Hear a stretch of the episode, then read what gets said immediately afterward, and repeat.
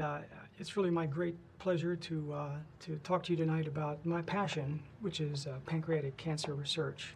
I've been working on this disease for uh, well over 30 years now uh, at the University of Nebraska Medical Center. And I'd like to tell you about some of the new initiatives that are going forward uh, from the University of Nebraska and also about some of the really, I think, bold ideas that we have to go forward. Before I start, I'd like to also take this opportunity to thank Hugh and Jane Hunt, uh, who have endowed my uh, chair in cancer research at the University of Nebraska Medical Center.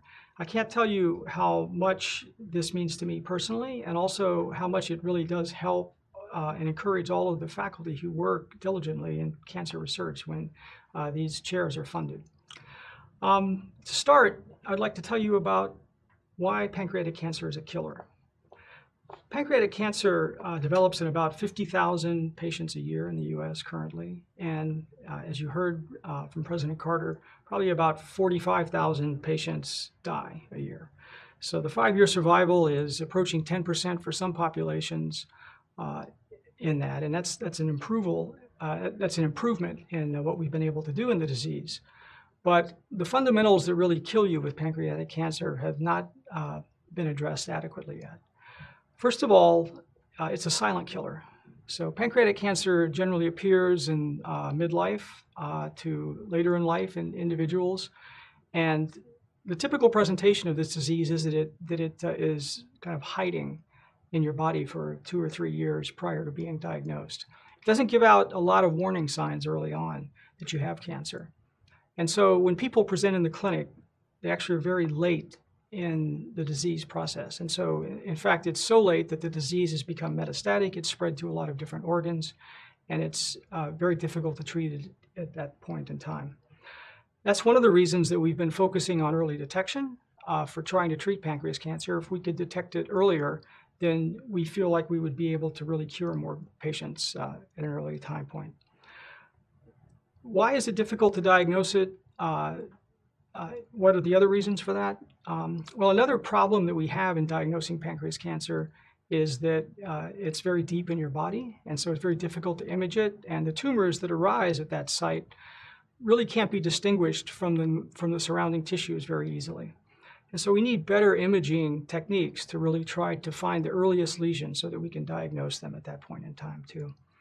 And then another characteristic of pancreas cancer that causes it to be so lethal is the fact that it metastasizes early. That means that even when the lesions are very small, these tumor cells will go and set up shop in other parts of your body.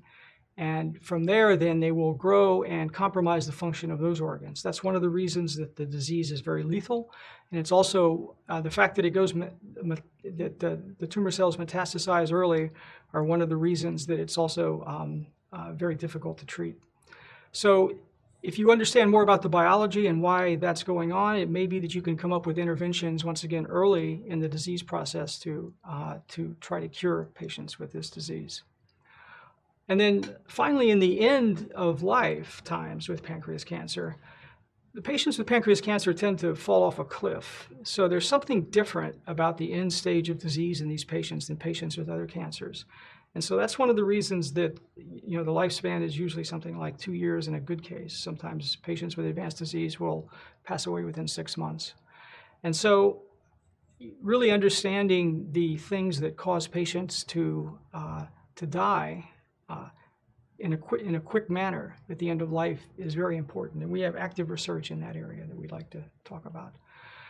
Um, one of the really significant advances that's happened in the state uh, recently is that, um, that the Board of Regents have approved uh, Pancreatic Cancer Center of Excellence at the University of Nebraska Medical Center. And the goal of this is to transform state-of-the-art um, for pancreas cancer management by providing a comprehensive and interdisciplinary holistic care that begins with the diagnosis of the disease early and comes up with very specific treatments for different types of cancers that arise and then rapidly adopts these treatments uh, as the cancer evolves and tries to escape from treatment. Now, this Center of Excellence is uh, funded by a couple of different sources. Uh, there's a, uh, a, new chair that's been uh, spearheaded by Jim Armitage uh, that will actually fund a new faculty member in this space. But most importantly, Senator, Senator Kolterman at the legislature has spearheaded a research um, funding plan that would be funded by the legislature that would provide a lot of support for the Center of Excellence. Uh, I think it's public knowledge now, and I'm really pleased to say that uh, we have recruited a very significant individual who will be the head of this Pancreatic Cancer Center of Excellence. His name is Sunil Hingorani. He comes to us from the Fred Hutchinson Cancer Research Center in Washington. Um, Sunil is a fantastic researcher. He's also a medical oncologist. Uh, he's a great individual. His father died of pancreas cancer. He's, he is one of the most passionate individuals about trying to cure this disease that I've ever met. I've known him since the beginning of his career, and I've collaborated with him for quite a, quite a long time. And so we're very excited to have him come here and bring his program. And in particular, he will uh, be spearheading a new clinical effort. We will try to bring some of the discoveries that we have made in the laboratory into the clinical realm. And so I think that, all told, this will actually uh, further enhance our reputation as a national uh, and perhaps international center of excellence for both studying and treating and diagnosing pancreatic cancer. So I'm uh, very excited about that development. Today, I'd like to tell you about some of the other initiatives that are going on uh, at the university and uh, just give you a sense of our overall plan about how we would like to defeat this killer. Um, and so this is an overview of what I'll tell you. I'll tell you about our early detection efforts. I'll tell you about some efforts that we have for, to try to develop new imaging uh, modalities. I'll tell you about our efforts in the space of making vaccines and immunotherapies. Uh, one of the reasons to do immunotherapies and vaccines is that these are relatively non-toxic ways of trying to treat cancer, basically trying to get your body to reject the cancer using the resources that it has within itself by enhancing that. We have a lot of evidence that pancreas cancer actually causes suppression of the immune response and that this is one of the reasons that it progresses. We also have evidence that this may be why the patients die quickly at the end of life too, uh, because of the fact that it may cause infections uh, that actually cause the final demise of patients. And so we think that actually enhancing their immune response is a, is a very important area to work in. And I'll tell you about new molecularly targeted therapies. As anyone who has been treated for pancreas cancer knows, the cytotoxic therapies that we have for this disease currently are, are, uh, are, are, unpleasant. And so uh, we would like to come up with a new um, we'd, like to be able to design and deploy really a series of new types of weapons against cancer that are not as toxic on your normal tissues, but that really target very specifically the cancer cells. Um, in the early detection realm, I, would like to just uh, tell you a little bit about um, some of the things that we're, that we're thinking about. If you take an overview of the early detection of pancreas cancer, as I said, it, it, presents late, and it's been thought for a long time that there are no signs and symptoms that accompany uh, the earliest stages of the disease.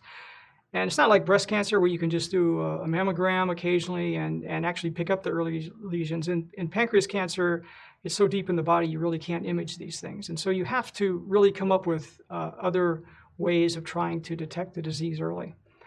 And if you, if you look at the literature and if you look, talk to a lot of patients and get a lot of experience, what you realize is that there's a prodrome that probably accompanies the development of pancreas cancer. And what I mean by a prodrome is that there are certain signs and symptoms that appear uh, in the patients that uh, probably are harbingers of the fact that they've developed very early stages of pancreas cancer and are causing other problems in your body but that just haven't really been recognized collectively as a group yet so that we could really do the diagnosis of cancer. And so the idea would be that um, to take a series of these things and put them together in a way that we could develop an algorithm that the primary care physicians could use as a way of trying to identify patients who may be at risk of pancreas cancer, and then we could bring them into um, uh, you know, an advanced center to really work them up further for this. This is the overall goal in the longer term. So one of the features that occurs uh, in the development of a lot of pancreas cancer patients, more than 60% who present in the clinic, is the development of what's called new onset diabetes. And so new onset diabetes uh, happens in, in patients who, are, uh, who don't have type 2 diabetes or type 1 diabetes. And so it happens later, uh, sometimes later in life. Now, uh, there's an epidemic of diabetes currently in the country, as everyone knows, and a lot of the diabetes that is currently going around is caused by diet and lifestyle, weight gain, and these sorts of things. And so most people who develop diabetes don't get diabetes because of the fact that they have cancer, but they get it for other reasons. But there's a subset, uh, probably a little bit less than 1%, so only one in 100 or less people, who develop diabetes because they actually have a cancer that's causing the diabetes. And so the, the, the uh, endocrinologists who diagnose this have, have called this type 3C diabetes, actually, which means it's something in your pancreas causing the diabetes, and it could be other diseases, but often it, it ends up being a cancer that's causing this. And so we would like to be able to develop molecular tests and other diagnostic methods where we could differentiate the diabetes that's being caused by cancer from diabetes that was being caused uh, just as a, a, as a by other factors. Uh, and so, for example, if you have new onset diabetes and you have weight loss at the same time instead of having weight gain, um, that's one of the signs and symptoms that may suggest that you have something else going on in your pancreas that uh, you know you may need to be looked at. And so, in order to do this, this is a very difficult uh, thing to study because there's a lot of diabetes cases. So, what we need to do is to go out into the uh, into uh, rural Nebraska and, and even into our own city and really uh, talk to the people who have new onset diabetes and try to get them enrolled in studies so that we can follow them more closely and try to see if we can differentiate those who have cancer from those that don't. So, as an example of the funding needs that we have for this, practically speaking, we need res- research nurses to recruit patients into observational trials. Uh, we need students and postdoctoral fellows in the laboratory to develop new biomarker tests and to study these samples and physicians and nurses to interact with and educate primary care practitioners. And so a lot of research dollars actually go to employ people in these positions. This is what a lot of the costs go for, but this is what's needed really to, to enhance these sorts of studies. Another big area of early detection is in the uh, is inherited risk. And by inherited risk, I think most people know these days that cancer runs in some families. And uh, because of the advances in uh, genetic sequencing that we've uh, been able to do as part of medical science, we now understand that there are certain inherited uh, alleles that you get that actually put you at risk for cancer. And so the way this works is that cancer is a multi-step process. And so it takes uh, let's say, problems in four or five gene products in order for you to have a cell that would convert from a normal cell into a cancer cell. And if you have an inherited risk in one of those uh, genes, then you're one step along the way. And so families that have these inherited alleles actually are one step along. Um, only probably 10 to 20 percent of inherited risk is defined. So of all those patients who have who have family histories, we only know the cause of those genes and maybe 10 to 20 percent. So we need to identify families that have uh, inherited risk of cancer all across the state and to bring them in and to so that we can actually look at their genetics and understand what may be predis- uh, causing a predisposition to cancer in these patients. And we also then need to follow them longitudinally to see if they develop cancer, if we can predict cancer in those patients using some of the tests that we're developing. Uh, we currently are funded by the National Cancer Institute actually to do this, and we are following about 500 patients in this cohort currently. And we'd like to expand that to more than 1,000 if we could. That's our goal by looking at additional inherited mutations and all the other families that are out there in cancer. So I consider this to be an important thing for the state of Nebraska.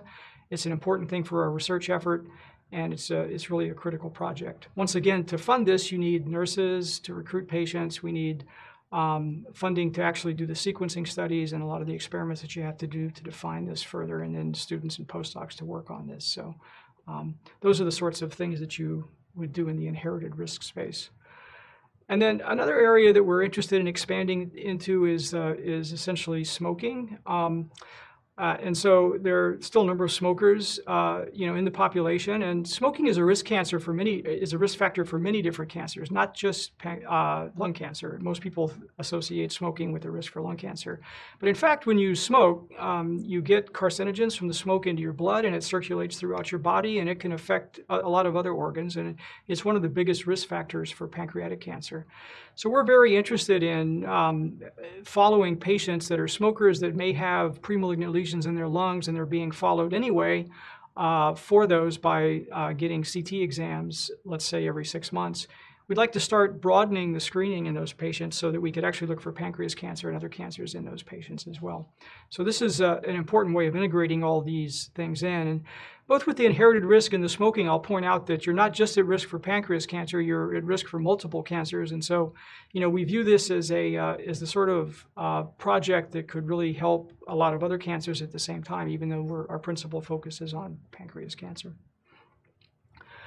I mentioned new imaging modalities, and one of the big problems in pancreas cancer when you're trying to detect it is the fact that it's very difficult to image this. It's deep in your body cellular composition of the tumors really that arise there are it's very difficult to differentiate those often from the surrounding tissue.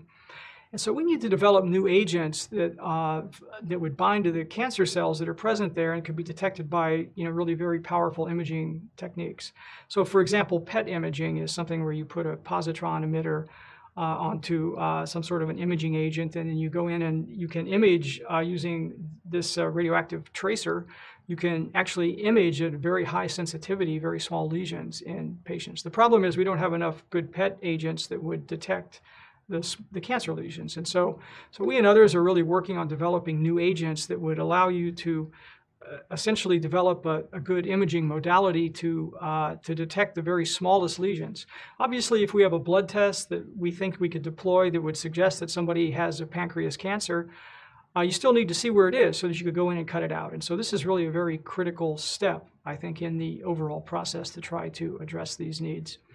Um, and then we, we do have investigators here who are working on agents that could be used for both PET imaging, but they also could be used to help the surgeons. And so, uh, for example, uh, there, there's an investigative team at UNMC who is working on uh, actually conjugating fluorescent molecules to some of these imaging agents and then injecting those into the patient uh, right before surgery. And then what happens is you get a, sort of a fluorescent light signal that comes up from the tumor at that site. And then the surgeon can go in and visualize very precisely where the tumor is, and more importantly, where the margins of the tumor are, so that they can get a clean resection of the entire tumor. And so that's a that's a very active, I think, area of research at UNMC, and it's something that uh, that we need to expand on, really, in the area of pancreas cancer to uh, help. Um, so I'm going to transition now a little bit to talk about immunotherapy. As I mentioned before, uh, we need new therapeutic modalities. Uh, I personally am trained as an immunologist, but I'm also, um, uh, you know, a big fan of trying to develop vaccines against cancer. These vaccines could be deployed in two settings. Um, one setting would be, for example, if you had a, a group of patients who were at risk for pancreas cancer that we were screening in our uh, early detection clinic, if you have somebody, uh, you know, we, right now all we can do is screen those patients and wait for the cancer to develop. But it would be much preferable if we could actually go into those patients and offer them some sort of a preventative intervention. And so vaccination in this setting may work. And so uh, without getting too technical, one thing I would like to point out about pancreas cancer that's unique is that about 90% of pancreas cancer has mutations in a gene that's called uh, KRAS. And KRAS is an oncogene that drives uh, the proliferation of these cells at the earliest phases. And the fact that 95% of these cancers acquire this mutation means that you could probably make a vaccine to try to prevent cancer in those. And it would make a lot of sense in patients who are at risk, family risk of getting pancreas cancer, to give them a vaccine that would target the KRAS cells, uh, mutant KRAS expressing cells, because in that way you could try to eliminate those at the earliest stages and to really prevent them from, from uh, progressing. Now, it's very difficult to, uh, to come up with tumor vaccines for a number of reasons. And once again, without getting too technical, uh, the reasons are uh, principally that all of us are different in our immune responses.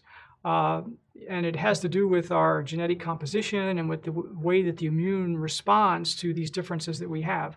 This actually explains, uh, you know, why people have different responses to COVID and to uh, influenza and lots of other things. Some people get very sick with it, some people don't. It has to do with variations in the immune response. And uh, the same thing applies to cancer. Um, patients who have progressed with pancreas cancer probably have developed some sort of immunosuppression against that or have a, have a reduced ability to respond to those mutations that are in the cancers. And so it would be uh, really beneficial to understand why that's the case and to develop new therapies that would help you to uh, really improve the immune response against those, uh, against those tumors. This sort of immunity could also be applied to patients with advanced disease as well. And so if you had defined a spectrum of uh, mutations that appear in cancers, those are the same sorts of things as that should be recognized as being foreign by your body. If you could induce um, immune responses against those, then you could probably take out just those cells and not the surrounding normal cells in a way that wouldn't be very toxic. So we have a, a, a, fairly large effort at UNMC where we're trying to really improve on this concept of vaccines uh, for pancreas cancer.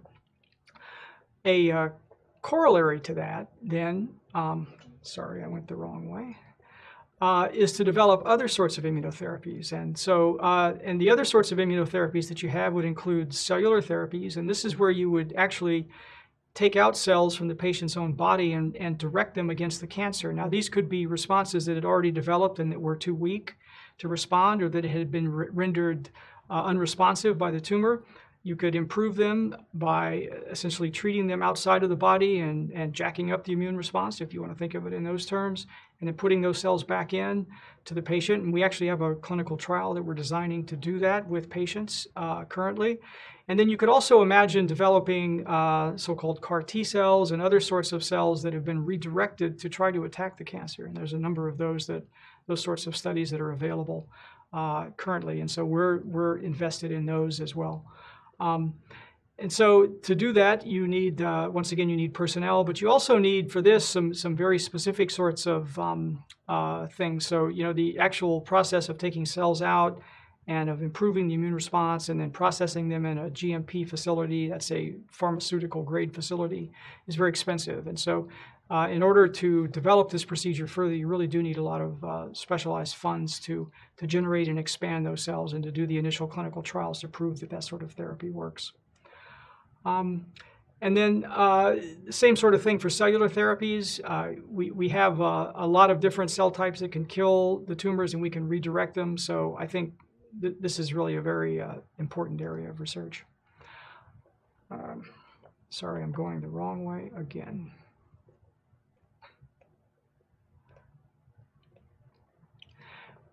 Antibody-based diagnosis and therapies are another arm of the immune response. And so antibodies are very specific protein molecules in your body that can target some of these different mutations. Antibodies are what you develop in response to viruses, so they very specifically can go and eliminate viruses or bacteria or other infections that you get. They can also be used to detect some of these um, molecules that would specify cancer. So, for example, antibodies could be tagged with these PET imaging agents and could be injected into patients as an imaging modality. Uh, they could also be used directly to block uh, some sorts of uh, uh, of the processes that drive the cancer. So there are antibody therapies that are currently used in, in other cancers now. And so we need to develop more of those uh, really for pancreas cancer. And so um, there are a lot of ideas at UNMC to do this. Uh, there are new antibody technologies that are now available to apply and do this with. And so uh, this is another very promising, uh, I think, bold area that, that, uh, that we're moving into at the University of Nebraska Medical Center. And then finally, uh, I'd like to talk about new molecularly targeted therapies. So one of the things that we have been doing for a long time here has been studying the process of pancreatic cancer. And as I said before, there are, uh, you know, it's a silent killer. It, and then it suddenly, uh, uh the symptoms become apparent later on. The disease is metastatic early. So we understand more, much more about the molecular processes that cause pancreas cancer to be so aggressive and to be very different. And so uh, with that understanding comes the ability to develop new drugs. And we have a number of investigators who are coming up with some very new strategies uh, to attack these molecular processes. And some of these things are biological in interventions, uh, there's a novel area called PROTACs where you can uh, target uh, these molecules for degradation in unique ways instead of just giving small molecule inhibitors. And then there are lots of other sort of new ideas on the block in this space. And so we have a lot of interest, I think, in, in really pursuing this. And so um, I believe that brings me to the end of the prepared presentation. Uh, I'm really very enthusiastic to take your questions, and I'd like to now welcome uh, Ms. Amy Volk who is going to come and uh, as your questions come in, then she will present those questions to me and I'll try to address anything, uh, any questions that uh, you have. Thank you, Dr. Hollingsworth. My name is Amy Volk, and I'm the Senior Vice President and Chief Development Officer with the University of Nebraska Foundation. It's my honor tonight to be able to ask your questions of Dr. Hollingsworth. So to submit your questions, there's a link at the bottom of your screen, and you can click on that and follow the prompts, and I will get your questions to Dr. Hollingsworth. So let's begin. Uh, Dr. Hollingsworth, uh, from your understanding, why is the incidence of pancreatic cancer increasing? So there are a couple of reasons. If you talk to the epidemiologists about this problem, one of the uh, principal factors is just the aging population.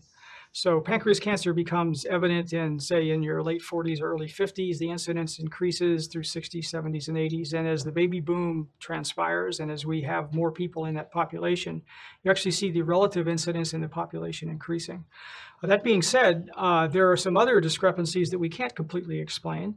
So, for example, uh, among African American women, the incidence is increasing just on an age adjusted basis. And so uh, there may be risk factors in that population that we just don't completely understand. We would really love to be able to try to understand that better if there are environmental factors or other things that are actually contributing to that. Thank you. You received funding for the concept of developing the early detection clinic you talked about in your presentation. Where do you believe we can make progress in this disease in five to 10 years from the work of this study? That study is critical to this. And so, uh, one of the interesting things that happens in uh, in that study is that we uh, actually have patients come in. There are 500 patients in Nebraska now who are, and actually from all over the country, who come into this study and participate in it now. And they they come in and donate blood every six months. Um, and, uh, and then we also follow up with a lot of these questions about the prodrome that I talked about earlier in this to see if we can actually detect those signs and symptoms early on in this. Um, these sorts of biological samples for study do not exist anywhere in the world. And so to be able to collect samples prior to the diagnosis of cancer in this population means that we will have real samples to test our biomarkers in as a way of really detecting the early, uh, you know, the earliest stages of the cancer in those patients. And so this is a, you know, there are only a few centers in the world, literally, who are trying to do this sort of study, and it's one of the reasons that we've been funded to do it. Uh, we've done a good job with it, and we'd really like to expand those efforts. So this this is uh, really critical to the discovery of blood-based biomarkers, and also to this uh, other diagnostic features in the early detection setting that we should be able to identify. Can anyone enroll to participate in the early detection clinic, or who's a good candidate for that? So, if you have a known uh, inherited risk factor, such as a genetic, um, uh, you know, mutation that's known that runs in your family, uh, you certainly are eligible. That means you have two or more directly related affected individuals, then you can enroll in this study. In addition to that, we would, if you don't have a known uh, mutation, but if uh, your family has a high incidence of cancer, we're very interested in enrolling you in this study. Uh, of course, we explain all of the uh, you know all the things that go along with it. But one of the one of the important things is that we could discover maybe the gene that is at risk in those individuals who uh, would be able to uh, you know provide new insight really to the world on what uh, risk factors, uh, what, what things put you at risk for developing pancreas cancer. I talked about the, the new onset diabetes cohort. We need lots of patients in that group too, so we, uh, we would like to recruit those. And then smoking too. I think this is a this is a big need in the state to really do that. So any of those sorts of individuals could enroll. Uh, probably if you're just in the general population and you're, uh, you know, you don't need to come and enroll in this study. We're trying to identify high risk patients, but certainly if you had a lot of signs and symptoms and you were worried about uh, developing some sort of cancer, and then we would uh, certainly welcome those sorts of individuals too. And that's the next question. What are the symptoms of pancreatic cancer? What should someone watch for? That's an interesting question. Yeah, I was uh, I was just on a plane coming back from uh, the East Coast at a meeting uh, two days ago, and I sat next to a fellow on the plane whose brother died of pancreas cancer uh, about five years ago. And I sat down and I told him, well, these, this is what these are the signs and symptoms that I'm aware of right now. So, uh, you know, I mentioned before um, that you could develop new onset diabetes. So, if you have new onset diabetes, that's certainly one factor. Um, if you uh, have other risk factors too, you should certainly, you know, worry about those things like smoking or chronic pancreatitis. But beyond that, um, some of the earliest signs and symptoms include things like low back pain. It doesn't go away. So you think you hurt yourself doing exercises, but or something, but this actually doesn't go away. Now there are 50 million people in the U.S. at any given time with low back pain. So not every case of low back pain goes along with this, but there's a certain type of low back pain that doesn't go away that um, you know that can't be explained that may be associated with that. So that by itself wouldn't be something that I would worry about, but if you saw that together with some other features, that may be uh, something to think about. Interestingly, a lot of uh, patients present with uh, changes in appetite or changes in taste perception. So, uh, you know, I, have heard patients say, oh, food doesn't taste the same as it used to, or, um, you know, I, I just don't, uh, you know, just don't feel like eating certain types of foods. And these could be early warning signs of uh, changes in your digestive capacity that comes from the pancreas cancer, but also other systemic things that happen. Certainly, unexplained weight loss would go along with that. So, if you had unexplained weight loss together with the onset of diabetes, that I would consider that to be something that I would uh, think about. And then there are a couple of other things that I'll mention. Um, interestingly, patients with pancreas cancer often present with unexplained depression too. So there's a lot of depression out there too. But if you, but uh, a lot of times, the, the fellow on the plane next to me said his brother had just retired. He had a fantastic family. They just bought a bunch of new houses and everything. And when he visited him six months before his diagnosis, he said he was depressed. And I just couldn't figure out why. He had no reason to be depressed. And then he had four of these other features too. So it turns out in that case, putting all of those sorts of signs and symptoms together, you know, would have added up to the fact that, uh, you know, maybe we should work you up for pancreas cancer in that setting. There are a lot of there are some other things too. I won't. I don't have time to really go through everything, but those sorts of uh, characteristics are the sorts of things that we're looking at trying to develop into a diagnostic algorithm that we could put into the primary care setting. So. How early can it be detected, and how do you get tested? Is it a blood test, or what is the test? So uh, let me put it this way: it can be detected very early, and the patients in who it is detected early are the only ones who ever get cured. So if you look at the 10-year plus survivors, it's very low percentage, maybe uh, you know one or two percent of those patients. But if you look at those, those are almost invariably patients who were detected very early in the disease. And what typically happens is that they get a pancreas cancer that develops in a place that causes a problem immediately. So if the pancreas cancer develops near a duct and blocks it and they get other symptoms that are associated with it, then they go in and try to look at that and they can identify it early. Or there have been a lot of anecdotes where the surgeons have been in working on something else in the pancreas and, oh, they notice that this small lesion is here. And so they may cut it out and do the operation at that point in time. Uh, oftentimes, those are the patients who, uh, who actually survive a long time. So under unusual circumstances, it is detected early, and that does cure patients, uh, you know, when you can surgically resect it. But unfortunately, the vast majority of patients don't present with those kinds of features early on. And so, uh, you know, both, on both sides of it, that gives us hope that if we could have better imaging and better diagnostic tests, we really could impact the disease. Are you interested in young college age students who've lost a parent to pancreatic cancer, who have the genetic testing from that individual who've passed? If yes, what would be an example of what that person, that young person, would experience? So the answer is yes. Uh, you know, uh, I go to tumor board. I'm a PhD, but I go to tumor board and listen to these cases, and I can tell you that we've seen in tumor board cases of pancreas cancer in people in their late 20s and 30s. So if you have enough inherited risk in your family, that you certainly could develop it earlier. And also, it's known that if you have genetic risk, the age of onset of cancer is earlier too. And so I think getting involved in a screening program, uh, you know, would be very beneficial to us and may put you at ease too. Now, uh, this is a personal decision. A, a, lot of people sort of don't want to be involved in that because they're worried about it. Uh, people should consider that carefully. But uh, if it were me, uh, you know, and I had a genetic risk for cancer, I would want to be involved in a screening program, and I would want to go and try to contribute, you know, blood samples and do everything I could to really try to help. And and from a young person, having blood samples drawn over a number of years actually would be very beneficial in looking at the changes in the biomarkers, uh, you know, if they did develop cancer later on. Could you share information on who to contact for enrollment, or how does that happen? Uh, so yeah, I, um, so the person to contact is actually uh, the nurse who works in our clinic right now. Her name is Suzanne Wessling uh, at University of Nebraska Medical Center. I won't blow up her phones tonight, but if you want to send me an email note at uh, m-a-h-o-l-l-i-n at unmc.edu, I'd be happy to pass your information on to her, and she'll contact you with that information.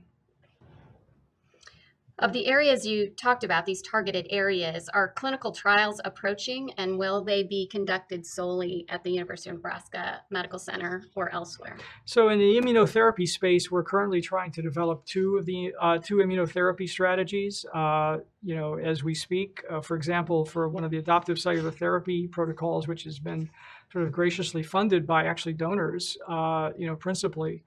Um, we are currently doing our what are called IND enabling runs. So you have to get approval from the Food and Drug Administration to do that. And so we're trying to conduct those studies right now. And then we're partnering with a couple of companies to actually undertake studies, other immun- immunological studies uh, currently. So, and those would be for uh, patients with both resectable disease in the first case. So if you had early stage disease, and then the latter study would actually be for people with any kind of disease, later stages. So yes. What is one thing that you think looks promising or is an exciting development in research that will make the biggest impact in pancreatic cancer treatment?